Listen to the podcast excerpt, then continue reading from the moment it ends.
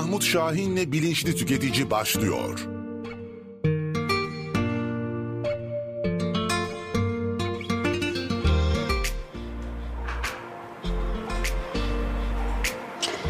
Değerli Radyo Radar dinleyicileri ve Kayser Radar takipçileri Bilinçli Tüketici programı ile karşınızdayız. Çok kıymetli konuğum Tüketiciler Birliği Genel Başkanı Mahmut Şahin bizimle. Başkanım hoş geldiniz. Hoş bulduk Bilge. Nasılsınız? İyi sağ ol. Sen nasılsın? Çok iyiyim. Nasıl geçti haftanız? Güzel. Koşuşturmadı. Bayağı atraksiyonluydu. Yani tüketici hukuk açısından da yaşadığım şeyler oluyor tabii. Biz e, bir şey yaşarken hani sadece kendi sıkıntımız olarak yaşamak, çözmek değil de hani belki bir örnek kararı çıkartırız. Bununla ilgili bir mahkeme kararı, bir hakimiyeti kararı ya da bu olayı büyütür bir yönetmelik bir kanun çıkartırız herkese yarar diye. Bir otobüs yolculuğu yaptım. Garipti. evet başlıyoruz. Tepkiler e, zaten çok ilginç. Şimdi otobüs seyahatlerinde e, eskiden çok fazla çift bilet satma olurdu. Bir koltuk iki kişiye, üç kişiye satılırdı. Sonra tamam nesini şurada arada git falan denirdi ve ortada yolcu götürülürdü, taşınırdı. Bu ilkel bir durum tabii. Sonra e, otobüs saati diyelim ki 12. Yani 12'de kalktığı zaman şaşırırdı insanlar çünkü hep gecikmeli kalkarlardı.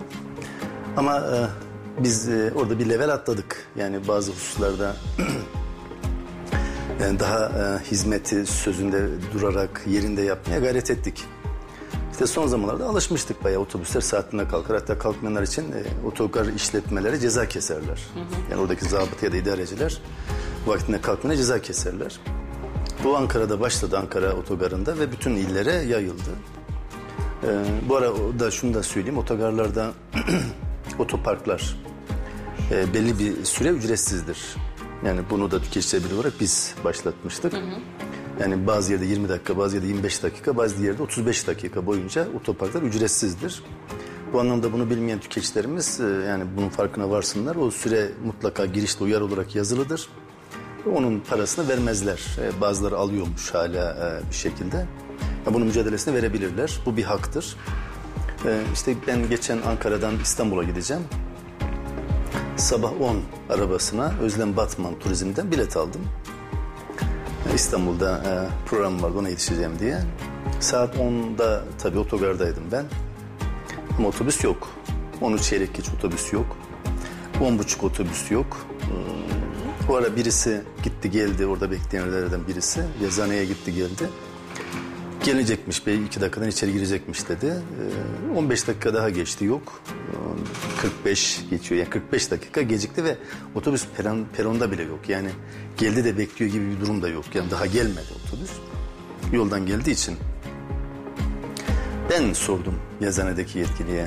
Dedim ki bak kardeşim benim de işim gücüm var. Yani sizin verdiğiniz saate güvenip biz bu saate bilet aldık. Yani onda kalkacak diye aldık.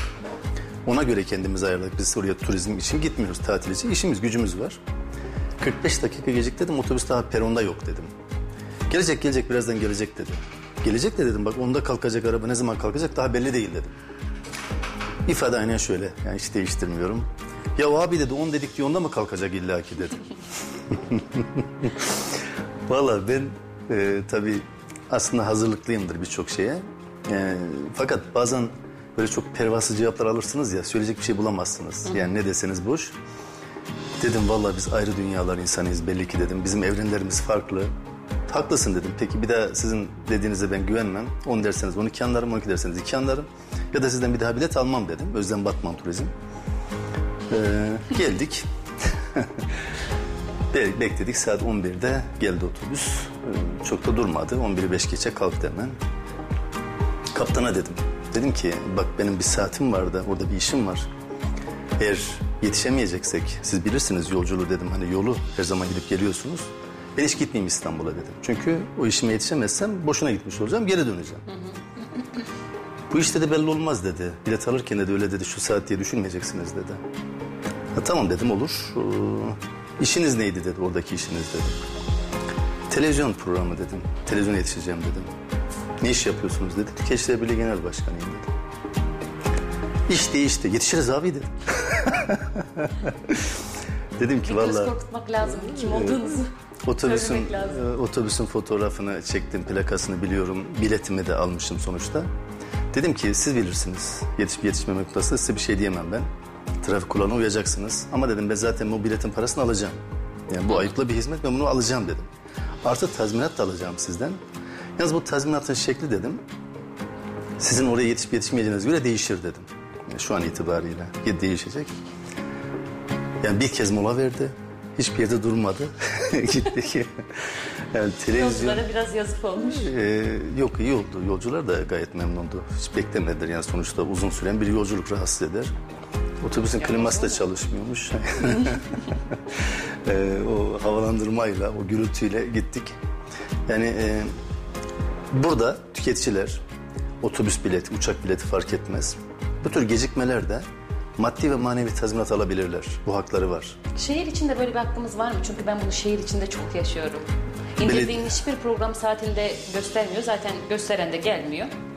Evet. Yani çıldırıyorum sabahları. Ee, şöyle bir örnekten bahsedeyim Bilge.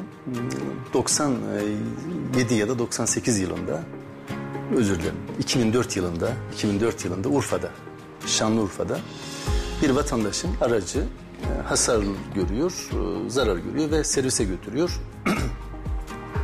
Servisi yapıyor, bir fatura çıkartıyor. Tabii kişi de diyor ki niye böyle oldu, bu sebebi ne? Ona dikkat edeyim ben diyor. O da diyor ki yoldaki çukur ve kasislerden kaynaklı diyor. Bu e, hasarlar, arızalar. Yani oralardan çok yavaş geçeceksiniz diyor ya da geçmeyeceksiniz.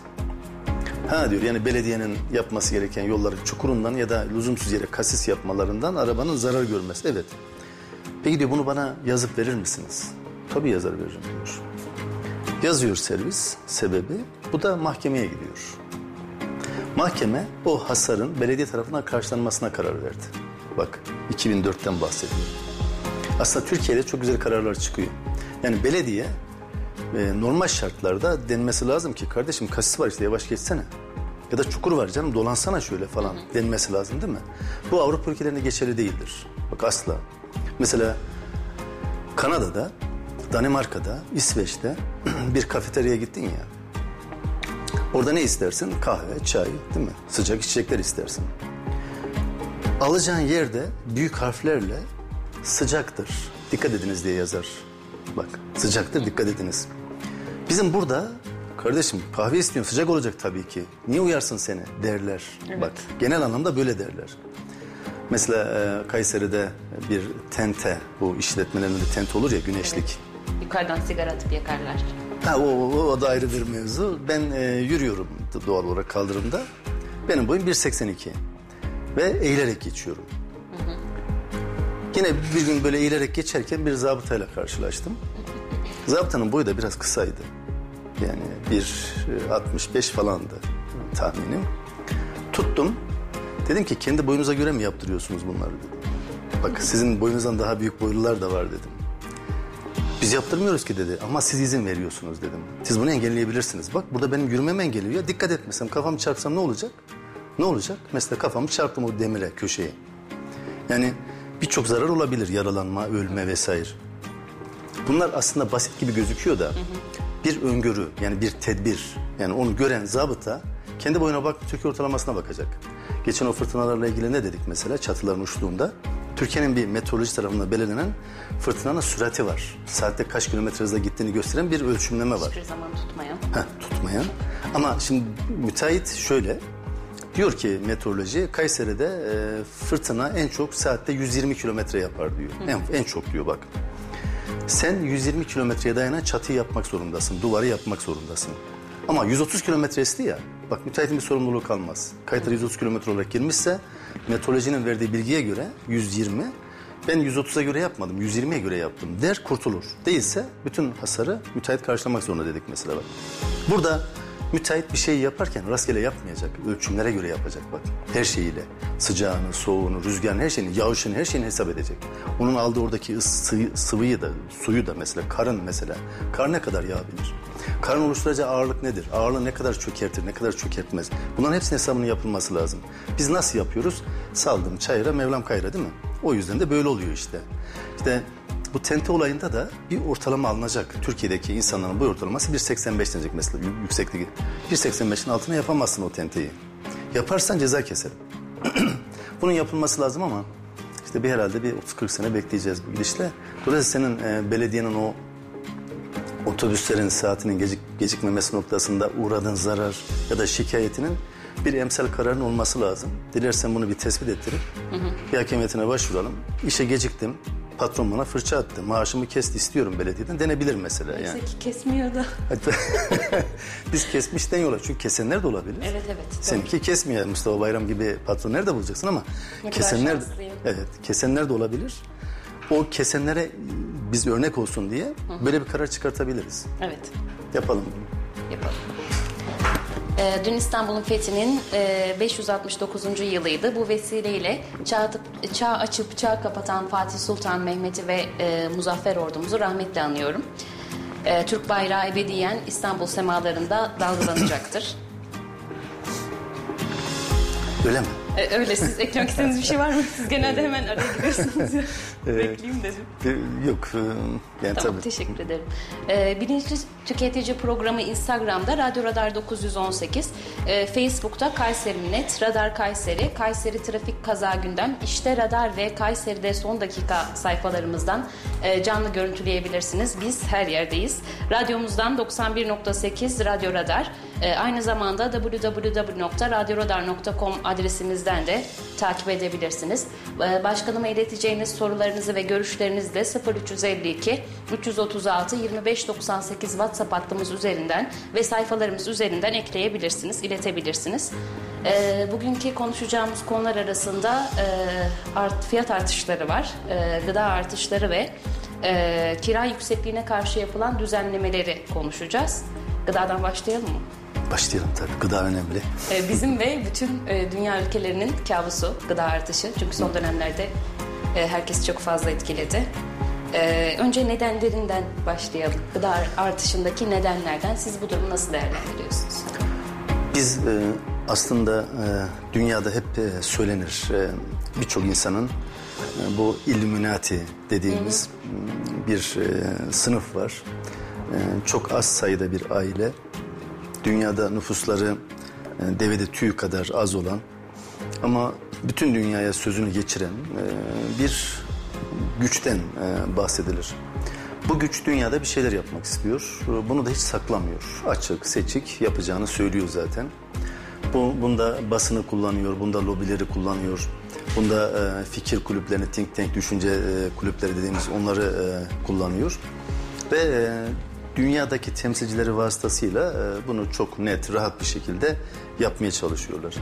Şimdi Birleşmiş Milletler kurulduğunda e, 1947-48'lerde Birleşmiş Milletler sadece bir milletler cemiyeti olarak kurulmadı. Yani bir Birleşmiş Milletler'e bağlı e, bir sürü kuruluş var. E, IMF, IMF mesela işte dünya ekonomisini yönlendiren, sonra Dünya Bankası, UNESCO, UNESCO yani aklına gelen bütün konularda e, Birleşmiş Milletler'e bağlı kuruluşlar var ve bunu bütün dünyanın her tarafına yaydılar. E, Her tarafta bunların ofisleri oldu. Dünya Çalışma Örgütü ve son zamanlarda başımıza bela olan ve dünyada e, bir darbe gerçekleştiren Dünya Sağlık Örgütü e, her tarafta var ve e, bunlar aracılığıyla bir şeyler yapmaya çalışıyorlar. Hani garip olan da biraz önce söylediğim bunu çok saklamıyorlar. Çok açık, net çıkıp basın huzuruna toplantılarda söylüyor adamlar. E, hani bu tür şeylerin aslında gizli olması lazım. Bir planın, bir hedefin varsa, bir de suç unsuru varsa içerisinde gizli olması lazım. Ama adam diyor ki dünya nüfusunu diyor azaltmanın yolu aşılamalardan geçer diyor mesela. Aşılayacağız insanları diyor ve dünya nüfusunu azaltacağız diyor. Çok fazla diyor çünkü.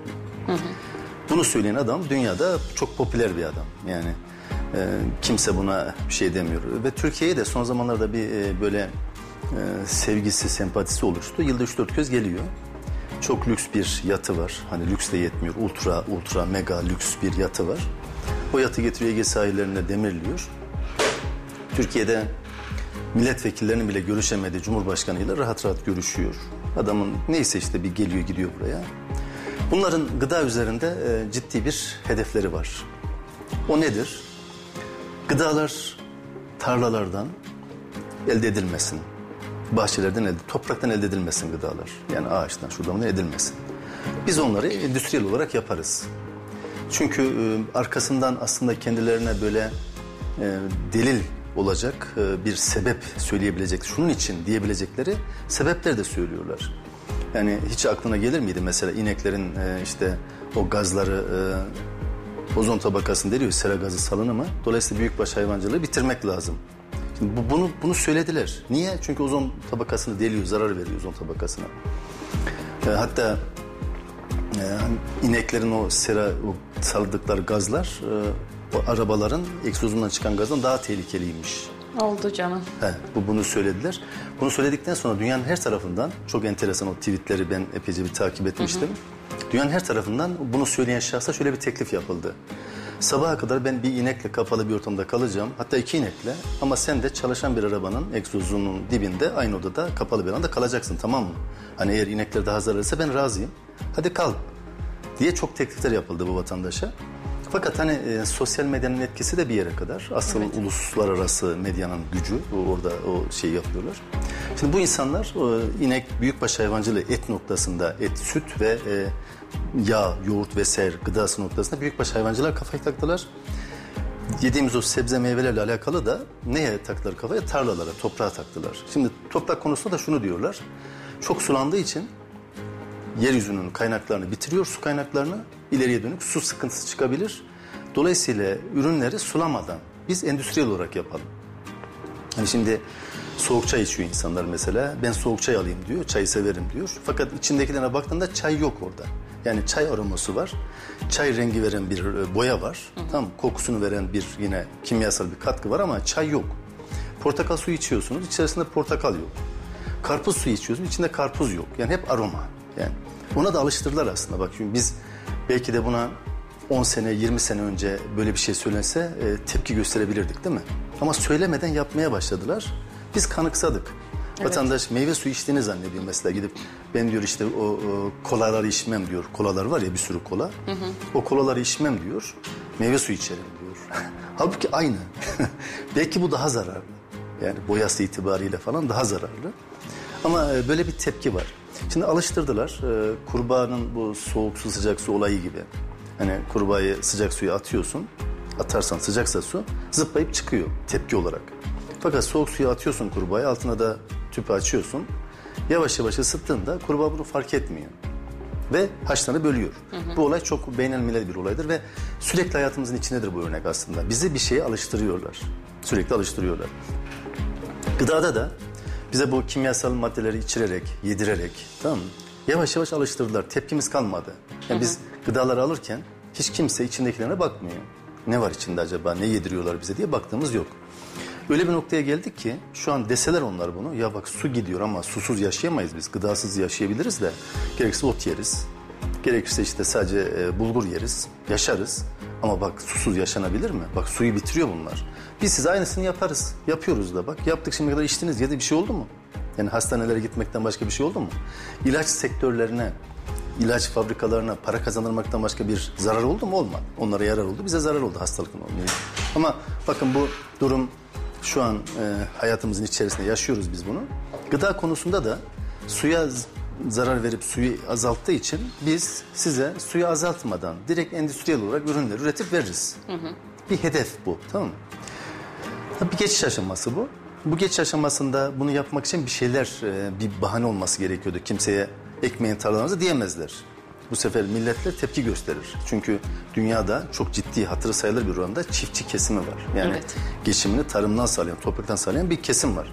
Bu kesime sen ekme dikme diyebilir misin? Diyemezsin. Ama bak ne yaparsın? Bir salgın çıkartırsın. Değil mi? Bir savaş çıkartırsın ve ne yaparsın? Kilitlersin. Bak kilitlersin Evet. ve insanlar gıdasız kalabilir.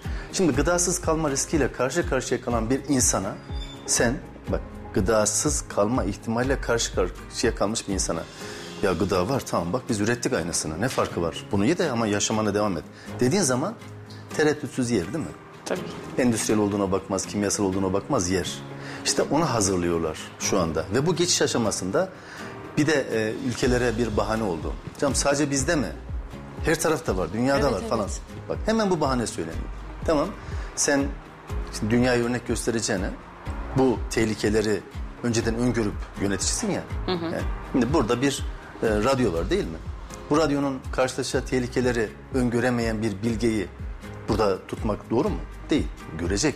Yani bak bize program lazım, bize haber lazım, Bize yayın akışı lazım, bize elektrik lazım değil mi? Yani bunların hepsinin tedbirine bize eleman lazım, muhabir lazım, mikrofon lazım, kamera lazım. Bak bunlar hep tedbirdir. Bunu alamazsan yapamazsın işte bu yayını. Bunu yapmanın yolu da öngörmekten geçiyor.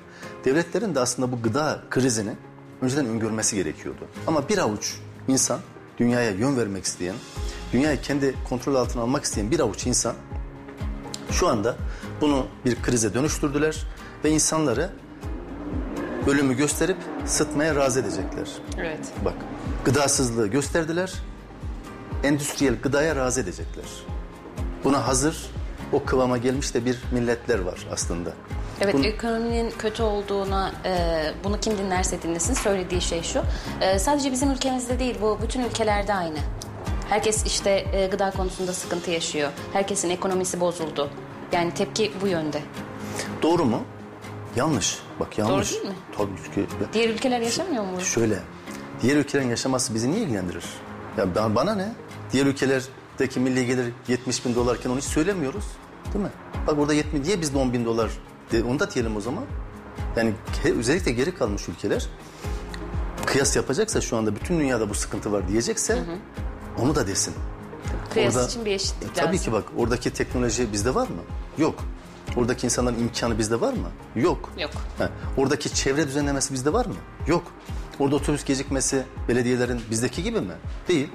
Ya da orada mesela bir e, otobüs firması bana dediği gibi 10 dediysek onda kalkacak mı abi falan de, diyebilecek mi? Der mi? Bak, Diyemez. Diyemez. Orada bakın gelişmişlik e, bilgi aslında e, A'dan Z'ye yani bu iş alttan yukarıya yukarıdan aşağıya fark etmiyor. Ben şu anda neye layıksanız o şekilde yönetilirsiniz anlayışına çok inandığım için, iman ettiğim için yani e, ona bunu bilirim. Yani biz layık olduğumuz şekilde yönetiliyoruz. Biz de buna layığız. Yani nasıl yönetiliyoruz? Ona layık olduğumuz için yönetiliyoruz. Ama Avrupa'dakiler buna layık değil adamlar. Çünkü yönetilmiyorlar işte. Bak gelişmişlik e, örneğinin m, belki biraz çevreye kaçacak ama Japonya'da ya da e, Danimarka'da bir vatandaş meyve suyu içiyor. Bizdeki gibi kalitesiz mi bilmiyorum ama işte bir meyve suyu içiyor. Bizde bir meyve suyunu içen vatandaşı e, içtikten sonra o kutuyu ne yaparken görürüz genellikle? Sokağa atarken görürüz değil mi? Ama birisi çöpe atmışsa aa deriz helal olsun bak ne güzel çöpe attı deriz değil mi? Takdir Bir de orada ederiz. yedikten sonra topluyor ya. Nerede topluyor? Ben hayran. Bir yere oturuyoruz. Yani açık alanda çimenlerin üzerine falan. Hemen e, o attığımız her ne varsa teker teker topluyor. Bayılıyorum o insanlara. evet, evet. Çünkü bu benim şey projemdi aslında. Kısa film projemdi. ne oldu? E, yapamadım. Çünkü çok e, bütçe ister. Yani biraz genişti. E, yardımcı olalım. İşte helikopterler falan gelsin. E, attığın çöpü e, hadi al yerden falan yapsın. Böyle ciddi bir olay varmış gibi. Ciddi bir olay da tabii. E, bunu biraz daha böyle göstermek hoş olabilirdi. Ama işte dışarı kaçarız projeler. Olur inşallah o da olur. Şimdi e, biz çöpe attığı zaman seviniyoruz. Evet. Ama mesela bak bahsettiğim ülkelerde, gelişmiş ülkelerde o kutuyu, meyve suyu kutusunu çöpe atmıyorlar. Atmıyorlar. Nasıl atıyorlar biliyor musun? Önce yıkıyorlar, sonra atıyorlar. Neden? Bak, bak işte neden. Yani zaten aramızdaki e, farkı da anlatan onun nedenin cevabı işte. Çünkü onu o şekliyle atarsak içerisinde o e, atıklar kaldı ya. Onlara işte sinek gelir, böcek gelir, orada mikroorganizma oluşur, bakteri oluşur ve mikrop oluşturur. Oradan mikrop yayılabilir. Dolayısıyla onu temizleyip ondan sonra temiz olarak kabı çöpe atmak lazım. Bak sağlığını, çevreye vereceği zararı düşün, hesap ediyorlar. Biz bunu hesap etme noktasında mıyız? Asla değiliz. Yani biz atsın şükrediyoruz. mu? Çöpe attığına şükrediyoruz biz. Çünkü o kadar alıştık ki sokaklarda işte çöpleri atmaya. Evet. Buna şükreder ediyoruz. Ama onlar öyle yapmıyorlar. Bak bir adım ilerideler. Bizden hep bir adım öndeler. İşte bizim o kıvama gelmemiz, bunları sorgulamamız, yani e, istediğimiz şeyler her neyse o şekilde yaşamamız lazım ki bunun hesabını soralım. Biz yıllardır Türkiye'de değişmeyen iki tane ifade var. Bütün siyasilerden duyarız. Ya senin yaşın daha müsait, sen daha eskileri bilirsin de. Derler ki iki şey hiç değişmez bak. Türkiye bir tarım ülkesidir. Evet. Kendi kendine yeten nadir ülkelerden biridir. Bu laf hep duyarız siyasetçilerden. Bir de gelişmekte olan ülkeyiz. Hep gelişmekte olan ülke olarak kaldık. Niyeyse bir türlü gelişemedik. Yani gelişmiş ülkeler kategorisine gidemedik. Niye? Çünkü onlar biz geliştikçe onlar daha da gelişiyorlar ve biz hiç yetişemiyoruz onlara. Aramızda bir 30-40 sene fark var. Eğer her şey yolunda giderse bir de. 30-40 sene geriden gidiyoruz biz onlardan. Tarımda kendi kendine yeten nadir ülkelerden biriyiz. Geldiğimiz nokta. Bak geldiğimiz nokta. Gıda önemli mi? Önemli. Çok stratejik bir şey gıda. Hani insanları bazı şeylerden mahrum edebilirsin. İnsanlar arabası olabilirler. İnsanlar akaryakıtsız olabilirler. İnsanlar lüks olmadan yaşayabilirler. İnsanlar cep telefonu olmadan yaşayabilir. İnternet olmadan yaşayabiliriz. Ama bak gıda olmazsa olmaz. Gıda olacak. Bu stratejik bir şey. Peki bunun farkında bir yönetim mi sergiliyoruz biz? Asla. Asla bu. Şimdi olayın sağlık boyutu ayrı. Yani gıda yapmak yetmiyor kendi başına. Sağlıklı gıdayı da yapmak lazım. Bunu denetlemek lazım, kontrol etmek lazım. Sonra fiyatın artmaması noktasında insanların hepsinin sağlıklı gıdaya ulaşması noktasında altyapıyı oluşturması lazım yönetimlerin. Ama Türkiye'nin hep söyledim en başarısız bakanlığı Tarım Bakanlıklarıdır. Gıda ve Tarım Bakanlığı en başarısızı. Hani hangisi başarılı diyenler de çıkıyor ama olabilir. Yani en başarısını söylüyorum ben. Başarısızın da en kötüsü Gıda ve Tarım Bakanlığı'dır bu. Asla buraya layık, liyakatli, bu işi çözmek isteyen insanlar gelmemiş. Ticarete dökmüşler işi. Tarımda ticaret olur mu ya? Alıp satalım. Evet. Şuradan getirelim. Ne lazım? Saman mı? Saman da getirelim. Ne lazım? Un, bulgur hepsini getirelim. İşte bak ticarete bırakırsan o stratejik ürünü bir gün biri vermediği zaman sana ne olur? Bak bugün Avrupa birbirine düştü değil mi? Rusya'dan gaz alma, benzin alma noktasında. Ne oldu? Deleniyor işte şimdi. Yapamayacaklarını anladılar ve itiraz etmeye başladılar. Rusya ne yaptı buna karşılık? Gıda kozunu kullandı bak. Akaryakıta karşı gıda kozunu. Ukrayna dünyanın Ukrayna'ya dünyanın tahıl ambarı adeta. Çok fazlaca tarlaları var. Buğday tarlaları. Orada un yani stratejik dediğimiz ekmek, gıda, makarna ve temel besinler. Bunların ambarı resmen. Ne yaptı Rusya? Hiçbir tarım ürünü göndermedi dünyaya. Hiçbirini. Dünya ne yaptı? Gıdada ihtiyaç var. Oraya mahkum. O zaman Rusya ile ne yapıyor? Kötü olamıyor. Tamam diyor ya. Tamam anlaş- anlaşalım bak. Anlaşacaklar. Rusya bunu bilmiyor muydu? Gıdanın ve akaryakıtın ne kadar önemli olduğunu bil- biliyor. Biz niye bilmiyoruz mesela yani tarımın bu kadar önemli olduğunu? Öngörü Ve- yok çünkü. Öngörü yok evet. Böyle bir kaygı da yok aslında. Evet. Lazımsa parayı verir alırız canım. Ticarette mantık nedir? 5'e alırsın 8'e satarsın 3 lira kar edersin. Evet. Öyle düşündüler, öyle baktılar olaya. Ve geldiğimiz nokta itibariyle biz bu anda gıda sıkıntısı çekiyoruz şu anda. Yağ fiyatları tavan yapıyor. Ne tavanı yani tavan da deliyor gidiyor. Değil mi? Evet. Ta yukarılara çıkıyor. Tık yok bizde. Ve işte un fiyatları tavan yapıyor. Tavanı delip çıkıyor. Yine tık yok bizde. Şeker hakeza gene öyle. Niye? Çünkü layık bir yönetici yok. Liyakatli bir yönetici yok. Bunları öngörüp de tedbir almıyor. Ya böyle bir sıkıntı olabilir. Ona göre ekelim. Hani rekolte dediğimiz bir şey var tarımda. Rekolte. Bir zamanlar mesela fındık Rekolte ne demek? e, toplam üretilen e, ürün tutarı, miktarı. Bunun hazırlığını yapar mesela e, yöneticiler. Der ki ben ne kadar ürün çıkartırım? Geçen seneki ortalamalara bakılır. Ekilen tarlalara bakılır. Fındık tarlalarına bakılır mesela. Fındık ağaçlara bakılır vesaire. Ve ne olur? Ortaya bir e, sonuç çıkar. Dersin ki dünyanın ihtiyacı ne kadar? Bak çok basit bir mantık. Dünyanın fındık ihtiyacı ne kadar? Mesela 600 bin ton.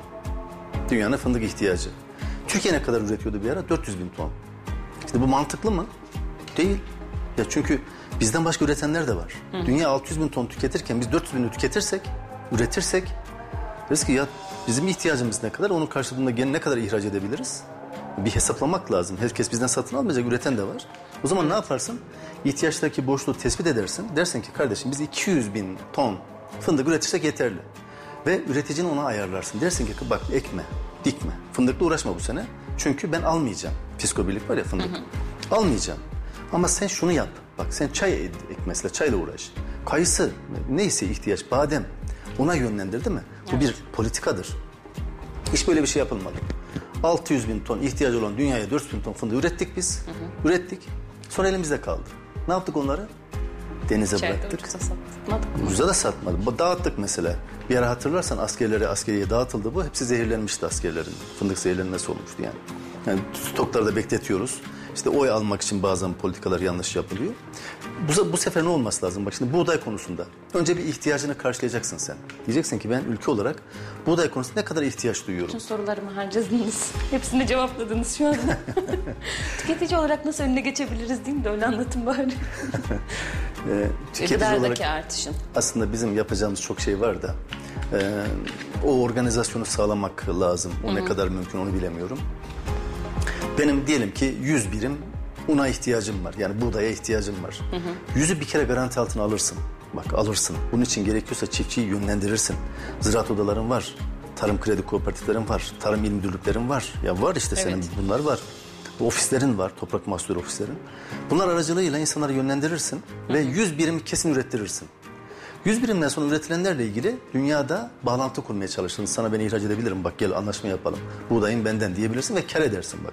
Hem çiftçine kar ettirirsin hem ülke olarak sen kar edersin. Bunu yapan bir yönetimimiz var mı? Olmadı şimdiye kadar. Biz tarımda kendi kendine yeten bir ülkeyken bir anda Ukrayna'dan, Rusya'dan buğday alacak ülke konumuna düştük. Niye? Bak şimdi vatandaşların bir tüketicinin gücü onu bilmek lazım. Tüketicinin gücü tüketmemekten geçer. O, o yağ fiyatlarının artmasını isteyen stokçular zengin olmak isterken aslında vatandaşlar onların ekmeğine yağ sürdüler. Ne yaptılar? Gittik marketlere kuyruğa girdik değil mi? Yağ alacağız, yağ alacağız diye. O zaman bas bas bağırdım ben her tarafta söyledim. Dedim ki ya o yağ almazsanız ayçiçek yağı almayın ne olacak yani? Ayçiçek yağı çok nadir kullanılan bir yağdır. Çok sağlıklı da değildir aslında yani yapılış itibariyle. Zeytinyağına yönelelim, tereyağına yönelelim, yöne- onları yapalım. Ama öteki taraftan hayvansal yağların azaltılması noktasında büyükbaş hayvanların katliamına gittiler. Evet. Büyükbaş hayvanları aşıladılar. Bak aşıladılar.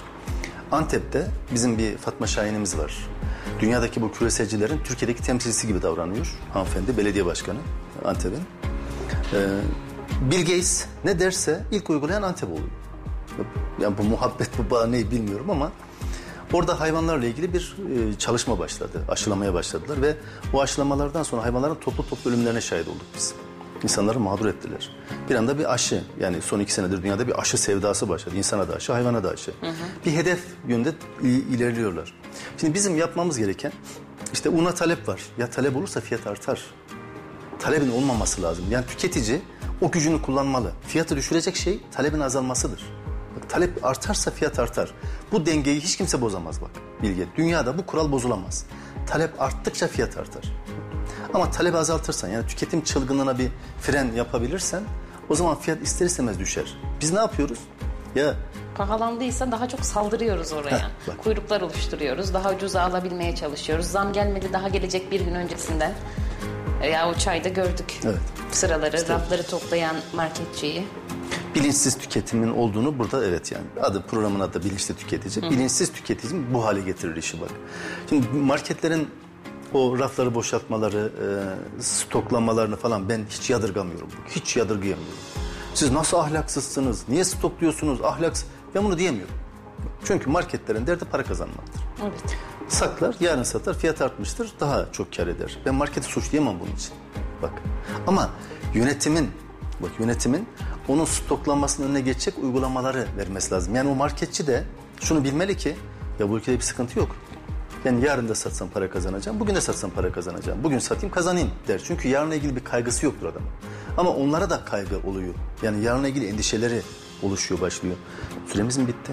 Yok. Ha, Devam edebiliriz. Şimdi o, o güven olursa vatandaşta da bak satıcıda da o güven oluşturduğumuz zaman biz daha rahat oluruz. Ne fiyatları artırırız böyle tam ne de bir gıda ya da başka bir konuda krize, sıkıntıya düşeriz. Bunu yapması gereken yönetim dedik.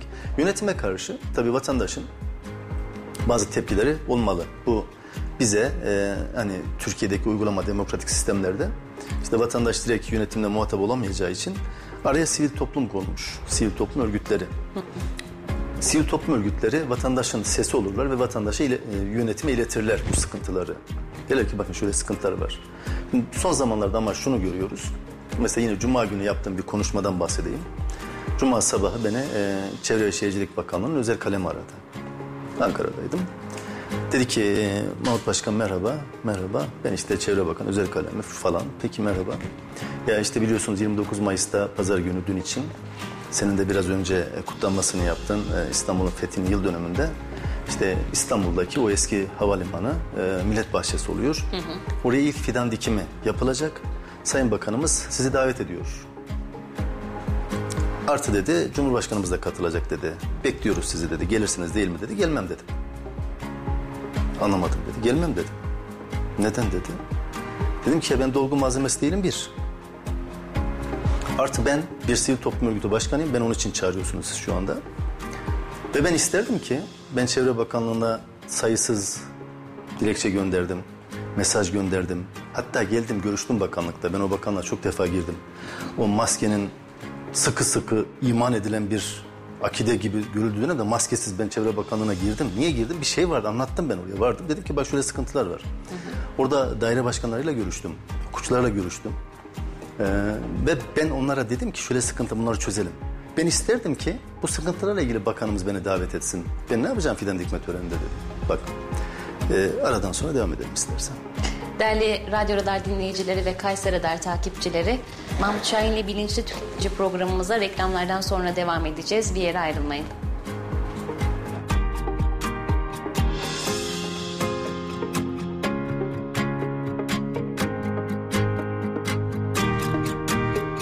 Şimdi reklamlar. Neotek, kurumsal çözümler. Binalarınız için merkezi uydu sistemleri, görüntülü diyafon, işletmeleriniz için güvenlik kamerası, hırsız alarm sistemleri. Gözünüz arkada kalmasın. Adres Sahabiye Mahallesi, Örnek İş Merkezi, kat 4, numara 404. Telefon 0352 220 44 33. Kelepçeler, setler, kolyeler, pırlantalar, altın ve döviz en iyi fiyata İhsan Mücevherat'ta. İhsan Mücevherat, Kazancılar Çarşısı, Katrancılar Sokak'ta.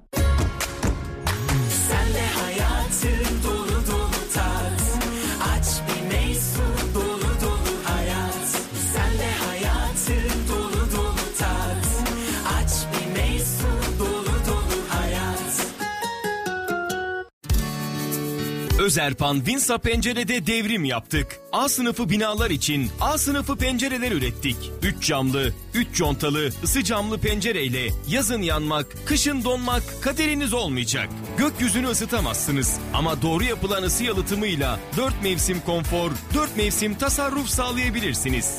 Siz de konforun keyfini sürmek için Özerpan Vinsa showroomlarına uğrayın. Ayrıntılı bilgi için 444 62 30 www.özerpan.com.tr.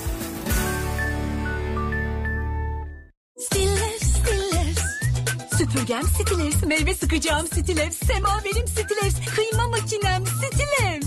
Stillers, Stillers. Artık mutlu herkes. İddia ediyoruz yok böyle fiyat. Orijinal lisanslı beslenme çantası sadece 49 lira 90 kuruş. Meyso Outlet AVM Vizyon Kırtasiye'de. Reklamları dinlediniz.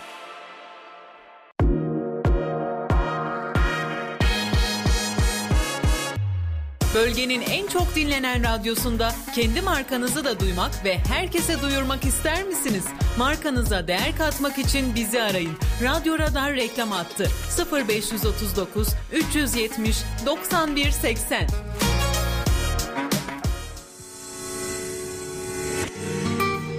Bilinçli tüketici devam ediyor. Değerli Radyo Radar dinleyicileri ve Kayseri Radar takipçileri programımıza kaldığımız yerden devam ediyoruz. Ee, kira artışlarına hükümetin düzenlemesiyle e, devam edelim. Sonuçları ne olacak? Nasıl bir düzenleme bekliyor bizi? Valla e, yani daha sonuçlanmadı ama e, çok iyi bir düzenleme olmayacağını biliyorum. Ta baştan söyleyeyim yani. Nereden biliyorsun de. Öncekilerden biliyorum. Yani çok fazlaca burada alt tarafın e, fikri, sıkıntıları gözetilmiyor. Hani biraz önce bahsettiğim olay işte. Hani ben Çevre Bakanlığı'na şahsen şunun için çağrılmak isterdim. Ya bu ısı pay ölçer konusunda ciddi sıkıntılar varmış. Siz öyle demişsiniz. Gelmişsiniz bizim daire başkanı falan görüşmüşsünüz. Nedir o sıkıntılar? Bize öneriniz var mı? Nasıl çözeriz? Ben bunun için gitmek isterdim. Ya da TOKİ mesela, TOKİ konutlarındaki mağduriyetler. Evet. Ee, tamam TOKİ diye bir şey var. Ee, işte ucuz konut yapıyor, düşük gelirlere e, konut yardımında bulunuyor gibi bir hava estirildi ama... TOKİ şu anda Türkiye'nin en büyük şirketi oldu. En büyük, en hacimli şirketi, anonim şirketi haline geldi. Biz bunu istemiyoruz ki. Biz yani insanların e, rahat yaşaması, kolay yaşaması için e, hani ulaşılabilecek temel hususlara rahat ulaşabilsin diye yönetimin olmasını istiyoruz. TOKİ ile ilgili mesela bana sıkıntıları sorun. Adam evine oturmuş ama ya nefret ediyor. Yani TOKİ'de oturanların birçoğu illallah diyor. Her gün giderken nefret ederek gidiyor. Evet çok Yani uzak. İşte bunları ben e, oraya iletmek istiyorum. Ya böyle sıkıntılar var. Mesela yönetimle ilgili sıkıntı. TOKİ bir site yapıyor. Bak saçmala bak şimdi Bilge. E, yani her şeye hakim olma mantığı var ya. Şuna da iş çıkartalım, buna da iş çıkartalım. Hani biri başarılıdır. Mesela Bilge radyoculuk konusunda başarılıdır. Tam Bilge'yi radyoculukta istihdam edersin ya da hakikaten başarılıysa ve radyo yoksa bir radyo kurarsın. Dersin ki tam bir radyo kuralım Bilge bunu götürür dersin. Fakat Bilge hiçbir şey bilmiyor. Diyorsun ki tamam ya şurada istihdam edelim onu. Ya Bilge için iş istihdam ediliyor bak. Evet. Bilge için. TOKİ'de de bu var. Şimdi yapıyor siteleri. Normalde TOKİ'de biliyorsun ödemeler bitene kadar tapu devletindir, TOKİ'nindir. Bittiği zaman tapuyu veriyor, borç bittiği zaman. Şeyde diyor ki e, kat mülkiyeti kanunu tapu sahipleri diyor. Tapunun sahibi kimse kat maliki odur diyor. Aslında ben oturuyorum orada. Binanın bütün hizmetlerinden ben faydalanıyorum. Bütün yanlışlıklardan ben zarar görüyorum ama kat maliki bilge. Ama şey değil mi teslim olunca e, sorumlu olmuyor musunuz? Kim? E, işte alan vatandaş. Daire Alan- teslim olunca olmuyor mu? Şimdi normalde öyle işte bak yaşayan o. içinde yaşıyor. Almış ama ödemelerini yapıyor ya bu arada. İşte 5 sene 8 sene ne kadar sürecekse o sürede TOKİ ödemesini devam ettiriyor. Ziraat 15 Bankası sene. aracılığıyla 15 sene. devam ettiriyor ödemeyi ve o bittikten sonra senin tapunu veriyor. Tamam kullanan sensin, faydalanan sensin ama diyor ki sahibi benim. Ya tam sahibi sensin de zarar gören benim. İşte o sahip mantığından kat mülkiyeti kanundaki yanlışlıktan dolayı ki ben onu da söyledim. Ya değişsin dedim ya bu vahiy değil ki dedim ya ne siz çıkarttınız kanun. Değiştirin. Çok mu zor yani? De, demedik birkaç defa torba torba kanun çıkartıyoruz. Evet. Ya düşünsene dünyada bir ilk. Bunun örneği yok. Torba kanun, çuval. Çuvallara basıyoruz maddeleri. Çuval kanun, torba kanun çık. Bir de bunu övülüyoruz, torba kanun. Halbuki kanunlar ayrı ayrı çıkar. Kanunlar ayrı ayrı müzakere edilir. Şimdi bir e, çuvalın içerisinde su da var, kahve de var, telefon da var, elbise de var, mikrofon da var. Ya iyi de kardeşim ben bunun hepsine he demek zorunda değilim. Hepsine yok demek zorunda da değilim. Tek tek görüşelim. Yok çorba, torba. Torbasına he diyeceksin, torbasına yok diyeceksin. Böyle saçma şey mi olur? Bak. Demokrasi adına da bak. Yani o konuşma ortamını bile oluşturulmuyor. Yani torba olarak çıkıyor. Bu torba kanunu için biriniz de o kat mülkiyetini sokun. Ne var ya çok mu zor? Ve deyin ki ya oturan burada muhataptır. Oturan ben. Ben oturuyorum çünkü orada. Mesela tüketici hukukuna tüketici tarif ederken hatırlarsan bir şey demiştik dememişsek şimdi söyleyelim. Tüketici fatura sahibi değildir. Tüketici kullanandır.